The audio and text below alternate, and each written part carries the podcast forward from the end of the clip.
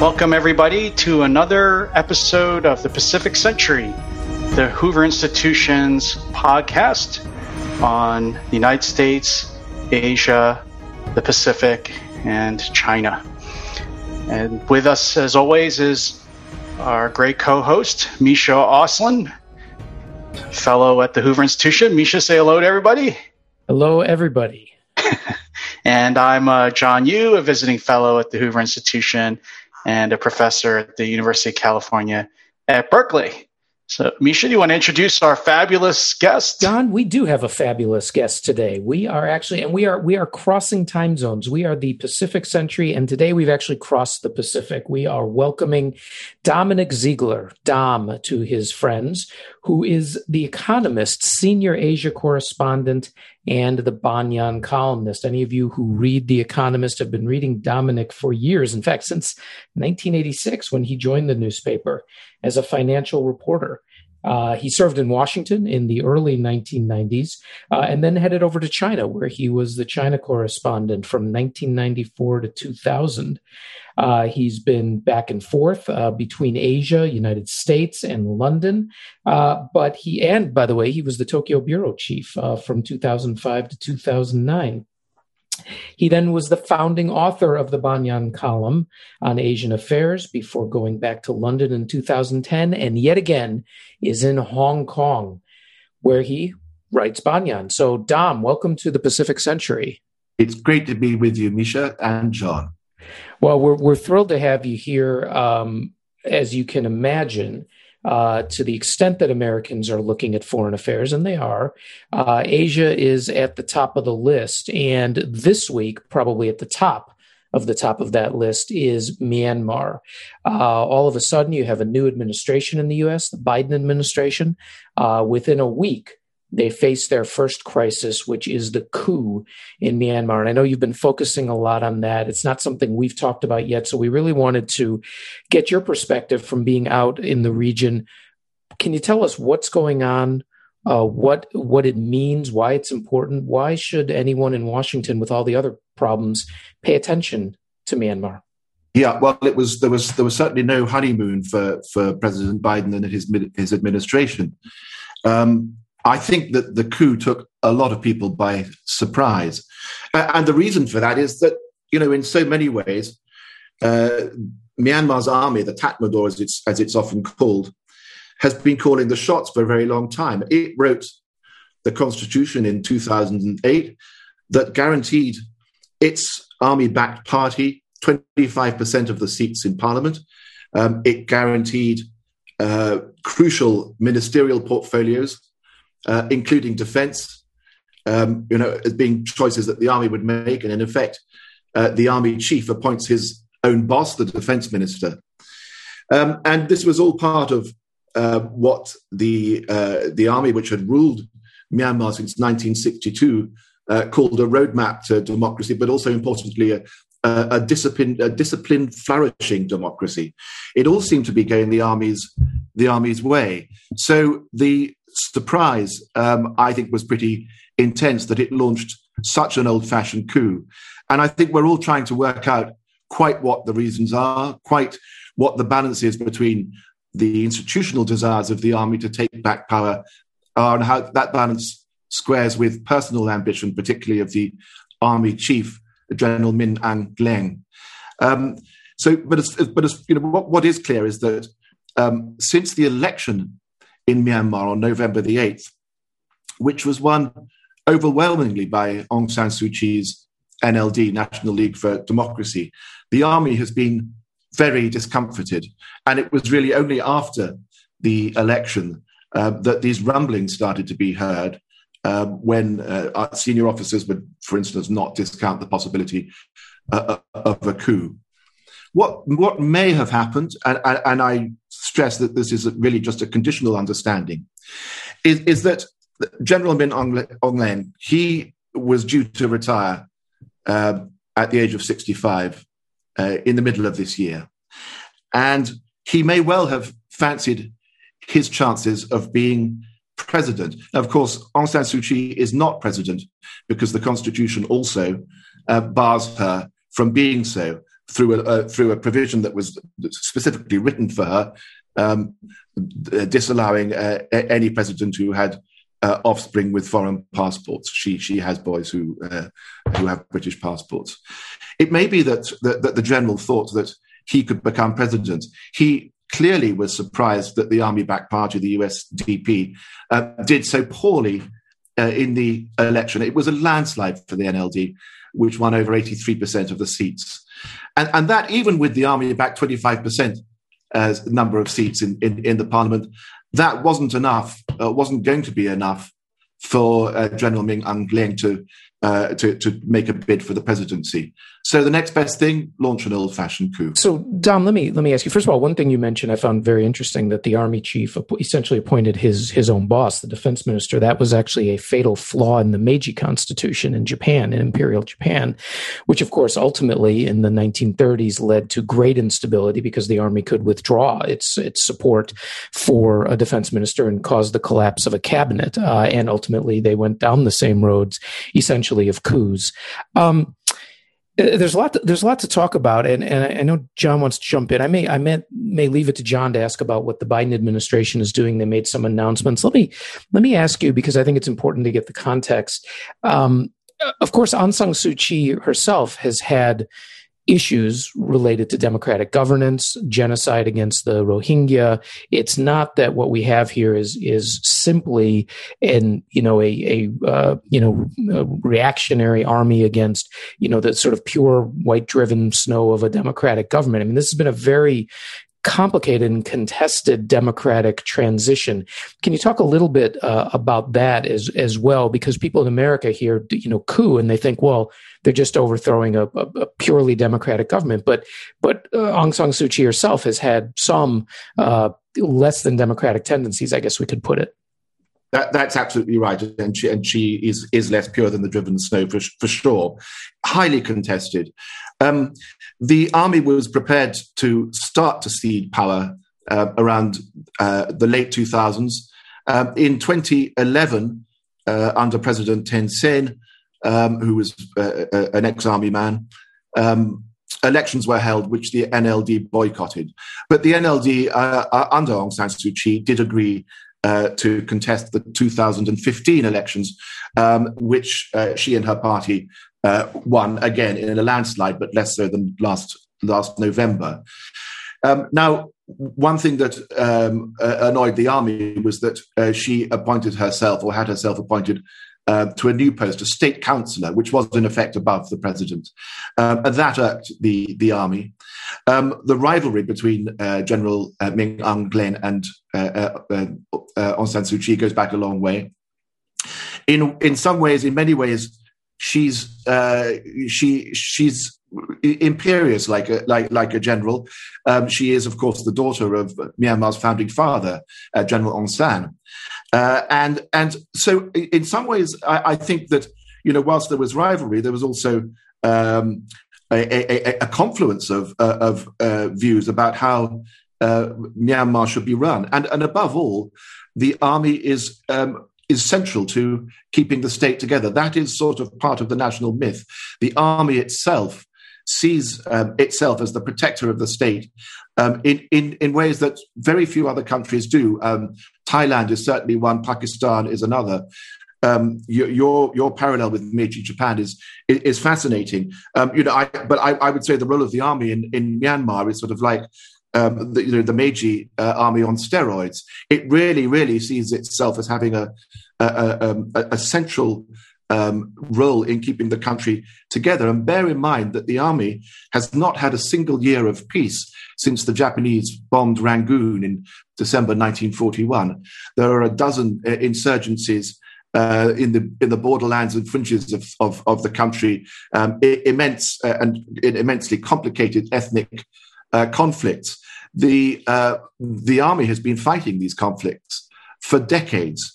Um, it's uh, it's not necessarily battle weary. It's had a sort of esprit de corps, which um, has been honed over these these decades, and it's also honed a very very um, strong but also troubling world view um, about um, about the army's uh, part in in the state. and, and in, in many ways, uh, Aung San Suu Kyi's view is not that different. And, and she, she uh, in fact, defended the army um, uh, over its ethnic cleansing of Rohingyas, a million Rohingyas now displaced uh, in, in, Bangladesh uh, and elsewhere. But again, just to go come back to the, the, sense of surprise, you know, given that she had the army's back, um, it, it, still came as a, as a shock that this this coup and this very old fashioned coup uh, unrolled as it did. Interesting. What, uh, Dominic? Thanks for joining us. And um, let me ask uh, just to follow on Misha's questions. Uh, what can the United States or Great Britain or European nations uh, do about any of this? Um, is it given what you just said about how important the military is in the state? Is there anything really that the Western countries can do to try to reduce that and restore civilian government? Or is it really, no matter what kind of sanctions we impose, uh, this is not going to change, uh, you know, change the state of affairs in Burma? Well, it, it's it's an immensely uh, tough question, uh, John. It's it's um, and, and it's almost unanswerable because it's very very hard to know what happens next. There is, of course, a history of two decades of sanctions placed upon the Burmese uh, military. Uh, now, the usual argument is that those sanctions um, didn't work, that the uh, army carried on uh, brutally putting, putting down uh, popular uprisings. Um, certainly in 1988 and again in 2007, the Saffron Revolution, that the army um, didn't seem to mind sanctions, was quite happy running its huge conglomerates, its smuggling rackets, its jade, timber, drugs rackets, um, even doing uh, commercial deals with um, the ethnic armies that it was fighting. Um, but I don't think that sanctions were wholly uh, useless uh, up until uh, the late 2000s. I, I think that um, it gradually became clear to the generals uh, that they had run their country into an economic dead end. I think it was probably um, an immense loss of face when they met their uh, counterparts at ASEAN summits, the the, um, the Southeast Asian ten nation grouping. Uh, and, and, I think they, they, you know, they, they were aware that they were seen as the, the poor cousins, um, you know, the generals not able to to travel to the West and so forth. I think at the margin, therefore, um, sanctions were noticed and did, did have some effect. My concern with them, though, is that the biggest victims of the sanctions uh, were the very poorest in a very uh, unequal society. Total isolation of Myanmar now, I think, is not or should not be an option for the US uh, and its partners. Uh, and I don't think it will be, um, partly uh, because um, that would probably entrench the military. Uh, it would certainly push Myanmar um, closer into or further into China's arms, and China already has quite an immense economic um, and political sway in um, in Myanmar. That's not to say that uh, that China is. Uh, is is happy with the coup? I'm sure it's not, but it has considerable investments in the country, crucial investments for China, um, and it will do what it can to protect those investments and to protect its influence. So I, I, I think that engagement of some sort has to take place, and it's going to be very hard. Um, the, the great superpower of New Zealand, I think, st- struck it just about right by um, by um, forbidding uh, Burmese generals from traveling to New Zealand, um, imposing some sanctions, but still keeping the door open for dialogue. Uh, my feeling is that the Biden administration um, will not cut all ties and will uh, attempt to put pressure uh, on on the generals. Um, whether also um, the administration can keep in touch with the Democratic camp um, remains remains to be seen. But yeah, very hard, John. You mentioned well, you mentioned um, Thailand, and uh, there are other countries which are.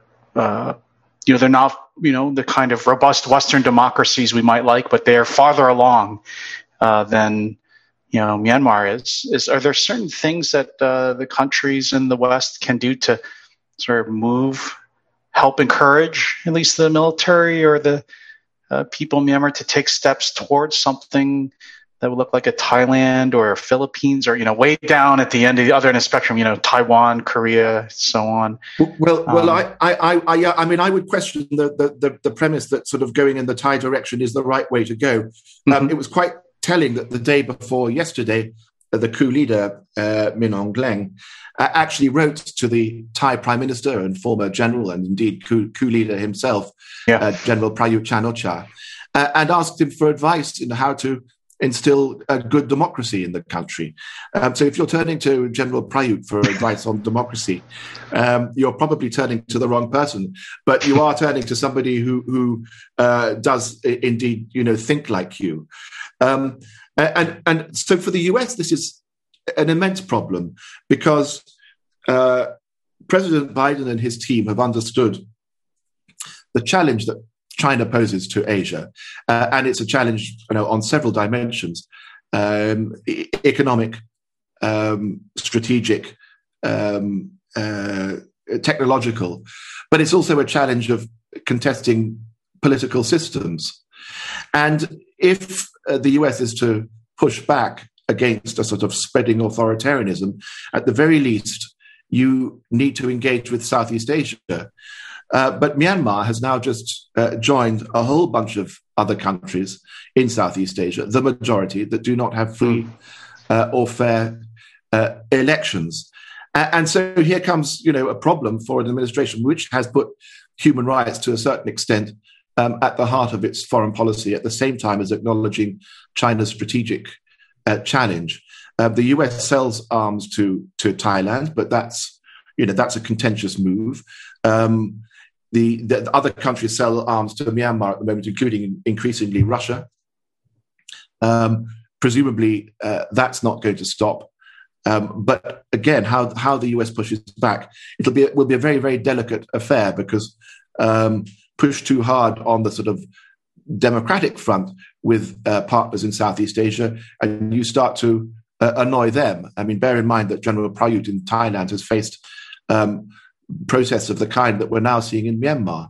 Uh, and um, that's not um, they're not uncommon and uh, that they have they have parallels with the protests that you know we've seen here in in Hong Kong. Much of the symbolism, for instance, is being employed. You know, the three fingered salutes from the Hunger Games and so mm-hmm. forth.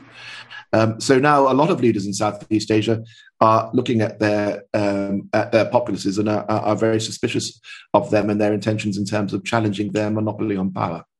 Dom, it's Misha again. So, um, interestingly, you, you, talked about that that tension that I think all administrations in the U.S. have, which is between sort of a more realist approach and the the idealist approach of human rights, and the readouts that came out of the first conversations that Secretary of State Blinken had with his counterparts in uh, Thailand and both the Philippines and Thailand indicated that he, they actually did not bring up human rights issues. And of course, the the Obama administration has some very uh, the Obama administration, of which you know everyone in the Biden administration served, has some very bad memories of uh, coming a cropper of of, uh, of Philippines because of these these human rights issues. So they are uh, clearly going to have to walk a fine line. Um, what I'd like to ask before we, we, do want to ask you about the rest of Asia and, and move to that, but before we we leave uh, Myanmar. Um, the, uh, the the president talked about today he, when he was talking about as, as he called it Burma and the sanctions he put on, which was a billion dollars on the uh, on the military, and said there there will be more to come. Um, it's in the context, of course, of these these uh, uh demonstrations that you've mentioned. Knowing the country, how worried are you uh, that there could be bloodshed, that we could get to some type of, of real societal clash? You know, of the type, quite frankly, we saw in Thailand over the past years that were leading up to and after coups. Yeah, Misha, I'm very worried. Uh, in, in Thailand, the generals have faced, uh, uh, or at least the military backed government has faced a challenge from younger Thais who've been very adept at using social media, at coming together um, to really embarrass, well, not just the generals, but also uh, the royal family uh, uh, and the king, who, who leads a, a, bizarre and extravagant uh, lifestyle. Um, but that's you know that's mainly youngsters, and uh, I mean, they're they're highly uh, literate, um, uh, they're highly engaged and committed, but it's a generational thing. In Myanmar, it's different. The people who've been coming out on the street are not just students, even though students have traditionally uh, often led uh, protests against uh, previous juntas. Um, it's people of all uh, generations. And however, you know, flawed we may think Aung San Suu Kyi is, uh, particularly with regard to um, her stand on the Rohingyas, um, she is immensely popular. And um, on the other side um, are the security forces, who uh, at the moment have been somewhat restrained. But um, but if you if you look on the streets, it's not the army that is yet on the front line. It's um, first of all unarmed police, then it's police, you know, with water cannon, uh, and then uh, and then it's you know police with shotguns. Um, there have been a, a couple of uh, incidents of, of, violence perpetrated by the security forces, um, but uh, but very little bloodshed so far. However, if the protests continue, I have no doubt that uh, the army will step in and uh, as I say, it's an army that's been hardened uh, in fighting uh, ethnic uh, conflicts. And um, my feeling is that any kind of split in the army, uh, discomfort at uh, General Min Aung Hlaing, um, you know, seeking personal ambition, I think that's highly unlikely. the army sticks together. It's got a, an extraordinary sort of kind of caste solidarity amongst its officers uh, and its foot soldiers uh, have been pretty brutalized. Um, I fear that if called upon, uh, they will fire, and this could indeed get very bloody. Well, clearly, uh, we're going to be watching. Everyone will be watching. It'll be a uh, uh, an ongoing crisis for the Biden administration. But there are some other things we we we want to get your view on since since you're out there, um, and and maybe we can move to um, something that has the potential for for almost just as much disruption, uh, which is the new uh, rules that China uh, announced recently that give its Coast Guard uh, the right to use lethal force, to use weapons to enforce Chinese claims. Uh, and in fact, what we we've seen uh, repeated incursions into the Senkakus in recent days with armed uh, armed patrol vessels uh, on the part of the Chinese.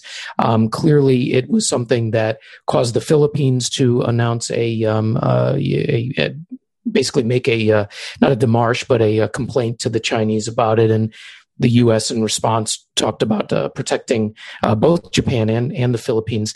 Um, how what why would the Chinese do this now, and and how significant do you think this is? How much does it have the potential um, to raise tensions or or potentially lead to an accident where we could find an armed encounter happening on the seas in the South China Sea or East China Sea.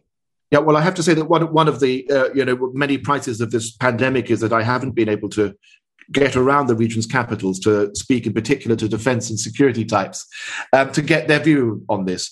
But my sense is that this new Coast Guard law, um, which China seems to have sort of snuck in whilst everybody's attention is uh, absorbed elsewhere, not not least in the pandemic um, and uh, in the U.S. election. Uh, that this is, you know, quite a significant um, uh, new law, new development. Um, of course, Chi- China's sort of increasing uh, assertiveness in the South China Sea and the East China Sea has, for a long time, been carried out first and foremost by its coast guard, not by its navy, and this um, it, it, you know, in a way, has given it cover uh, to increase its control, to claim uh, territory, to assert maritime claims in, in, in ways that seem less threatening um, and, less aggressive than using um, the PLA Navy. But of course, as, as you as, as, you know better than I, uh, the, the, kinds of vessels that China has been using have uh, increasingly resembled warships. Uh, and now this new Coast Guard law uh, seems in effect to codify the Coast Guard as a kind of uh, sort of sub navy. Um, the question is what it intends to, to, to, to, do now, and I think we have to assume that certainly under Xi Jinping, with you know with with quite sizable ambitions, um, China will continue uh, to assert and possibly increasingly assert um, its presence in the South China Sea and will uh, continue to harass uh, Japan around the Senkaku Islands. And the Japanese government does report heightened activity in recent in recent months. So, a, a critical. I just want to jump in. What hmm. what can be done in the South China Sea? Uh, you know what? Well, well. Yeah, so, I think, so, which yeah, is I think I mean, you're about think, to get think, to. Well, yeah, I mean, um, it, I, so it's really, I think that's where the US and its allies comes in, yeah. and and that, it's a it's a critical question um, uh, because um, the the challenge will be to enforce red lines that China must not cross, mm. and and um, there are complications uh, amongst America's friends and partners uh, in, in, Asia over American behavior and how to deal with China.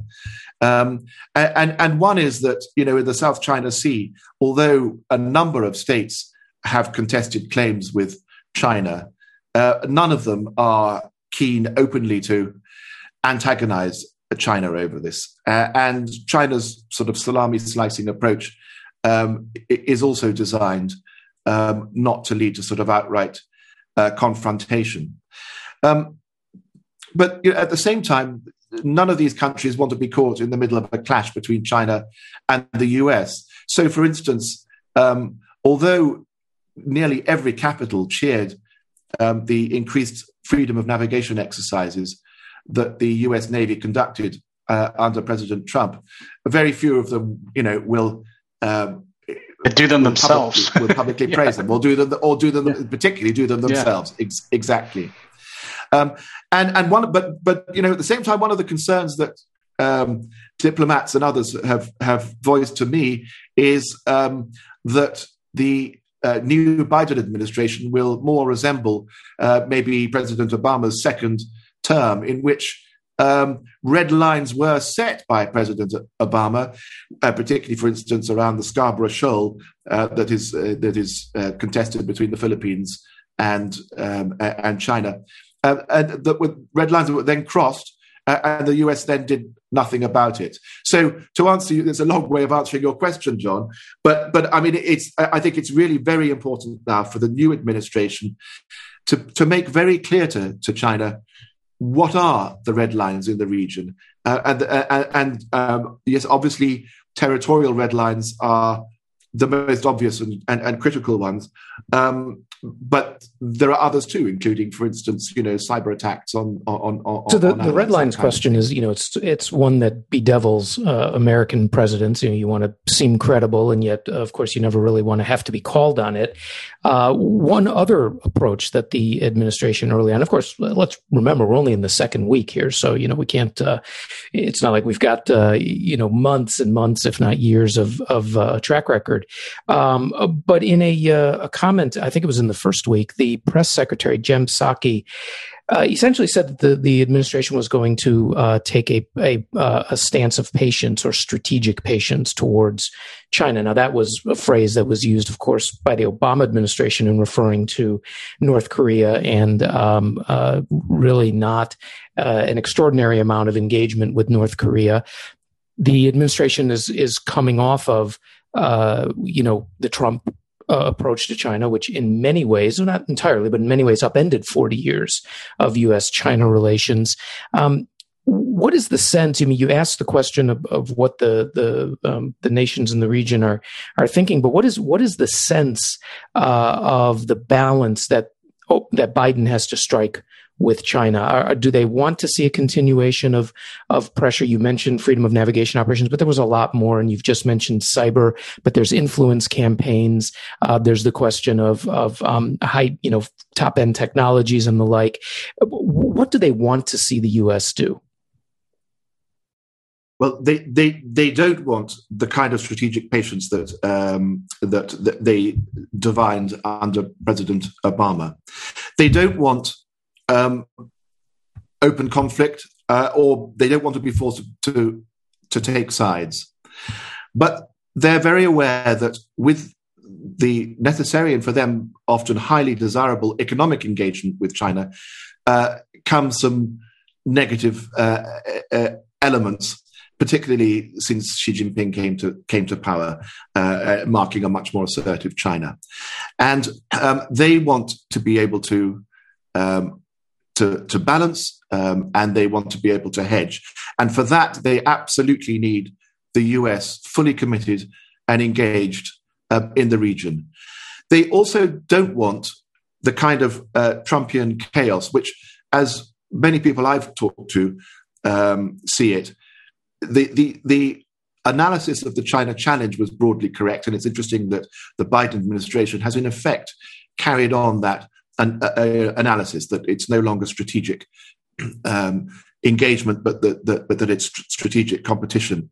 Um, but they don't think that it's, uh, they don't want to see a Manichaean contest.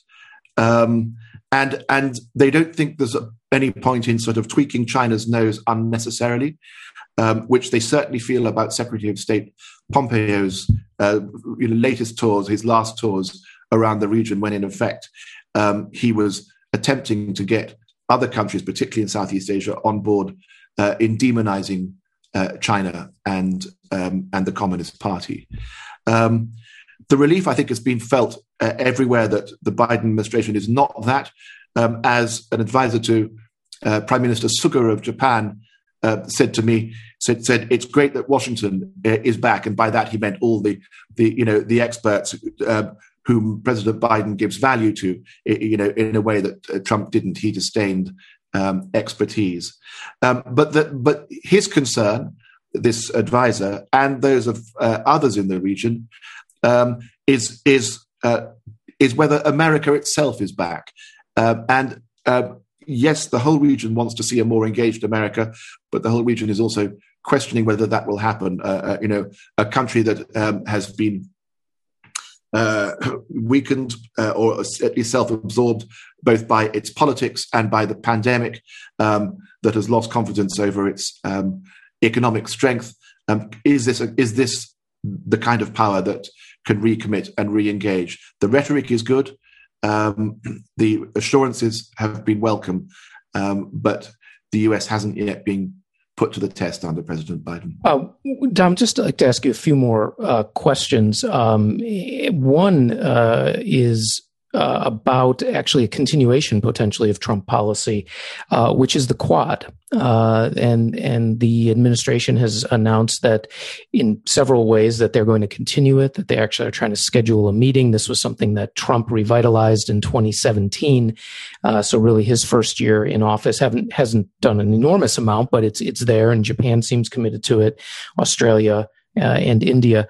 Um, how far do you think the Quad will go? How far do you think it should go? What type of role should it play in in in fact doing the types of things that you mentioned some of the nations in the region want to see, which is is not create a crisis, but certainly stand up for the norms and the rules and and uh, the the cooperative behaviors. I think it could and should go uh, further, um, and I think something has changed in in recent months.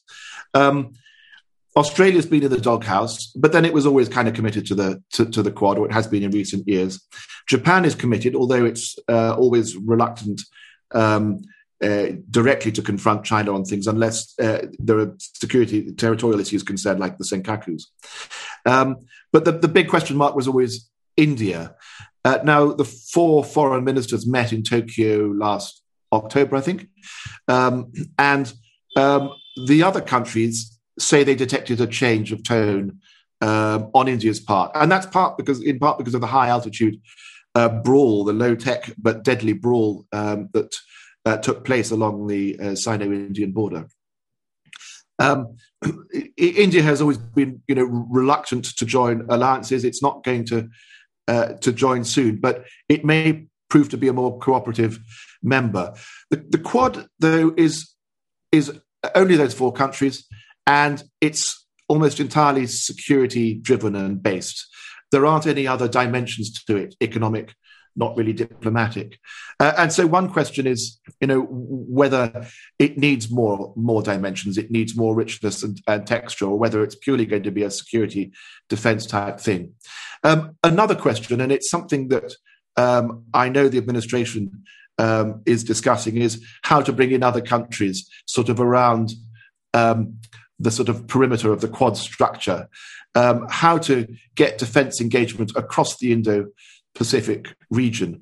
And administration officials argue that it's not necessarily uh, a hugely expensive um, exercise, that it's not only to do with, you know, with hardware and uh, large numbers of troops and uh, joint military exercises, uh, but it's helping other countries with uh, small and not always very noticeable stuff like you know in surveillance, intelligence gathering, uh, radar, uh, and the like. So I, would say there's a future for the Quad because um, there's an increasing uh, understanding of the China challenge, but I think it's a future that has to be um, more sophisticated, more, more uh, multidimensional and involving uh, uh other countries. In I'm glad you. I'm glad you ways. think there's a future. We really uh, appreciate that. We're actually going to be starting a project on the Quad uh, at Hoover uh, with uh, former Secretary of Defense Mattis, Uh, former uh, Deputy Assistant Secretary of Defense Joe Felter, myself. Uh, we're going to be looking at. In fact, we're, we're already working on scheduling some of the Track 1.5 meetings and and trying to to do exactly, in fact, what you mentioned, which is try to figure out how do you make this beyond just the, the security military aspect to these other elements of, of norms and institutions and, and rule building and the types of help that a lot of countries need. So, so it's, it's great to hear you say that. And we'll certainly um, keep pushing at it from our end. So, Dom, last question. Uh, you mentioned that you haven't been able to travel. None of us really have. Uh, but there is one place that you are where you don't have to travel that much, which is one of the hot spots right now. Uh, the, the Berlin of the 21st century, perhaps, and that is Hong Kong. What's going on? We've talked about it a little bit, but you're there, you live there, but you're also one of the most perceptive observers uh, of Asia in the world, writing about it regularly. How bad is it? Is, this the end of Hong Kong as we've known it? If you haven't visited now? Is it too late? Tell us really what what we need to know about what's happened over the past year. Well, well, I'll I'll I'll, I'll try. Um, it's I mean, uh, my mood has uh, swung up and down about uh, Hong Kong's prospects, uh, from deep gloom to well, occasionally mild hope for for the long run. Um, but certainly, you know, sitting here under COVID uh, my my travel stopped in, in in April. Before that, I was on the road the whole time and out of Hong Kong most of the time. Um, it has been dispiriting to see an open society shut down, uh, all in the name, in particular, of this national security law that was promulgated at the end of last June. Um, the effect has been uh, rapid. It hasn't necessarily been visible in the sense that you know this is not like uh, Naypyidaw or, or, or Yangon with um, you know troops on street corners, you wouldn't necessarily notice a, a major change. And in fact, you know, uh, outwardly you'd think, oh, well, there's, there's been less protest, less turmoil. Um, this is a contented city, um, but it's a, a, city that's been quelled at at huge uh, cost. Uh, in effect, politics has been um, has been condemned and and outlawed. Now only a loyal opposition is allowed. Um, a friend of mine uh, started writing a book about Hong Kong uh, early last year, a year ago, uh, and she had many, many um, thoughtful people speaking to her about Hong Kong and its future. Uh, when the law was promulgated, every single one of the people she spoke to, dozens and dozens, said that uh, they couldn't afford to have their name published in this book, so she had to give up. Unbelievable. Um, many Hong Kong people, uh, activists, have have already uh, fled the territory for Taiwan, um, for Europe, the US, uh, Canada. Uh, but even non-political people, um, non-political friends of mine, um, talk uh, about leaving or have left uh, because the kind of Hong Kong um, that China is now trying to mold is not the kind of Hong Kong they want their children uh, to grow up in. The administration, well, I mean, it's always been an administration that has uh, that is used to taking its orders from on high, both when it was a British colony uh, and uh, and now under China. Um, but it no longer has the um, it, it, no longer has the, the, the, power to, to, to claim that it has autonomous rights and to set a you know to, to, to, draw a line between what China can ask and what um, can, can be the, what the, uh, the, the government in Hong Kong can do. The, the government, the, the language is the interesting thing.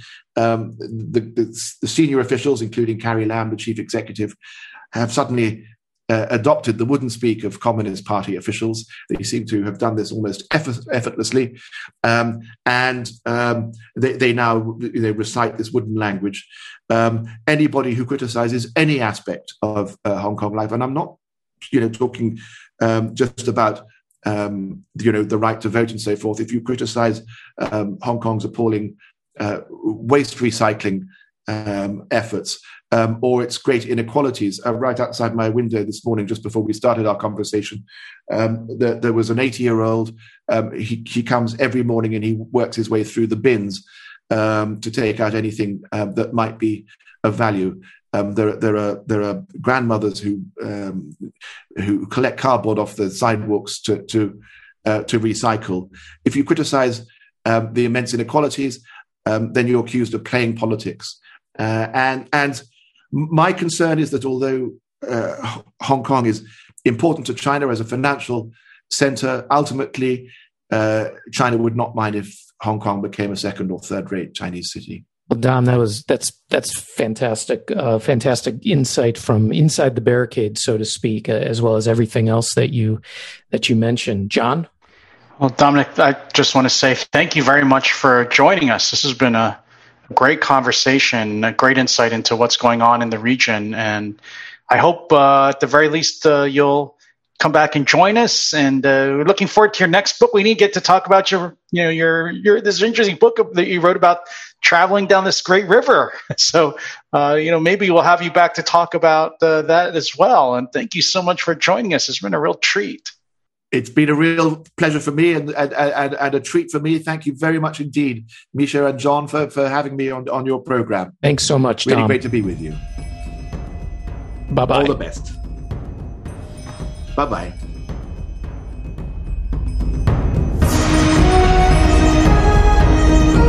This podcast has been a production of the Hoover Institution, where we advance ideas that define a free society. For more information about our work and to hear more of our podcasts or see our video content, please visit hoover.org.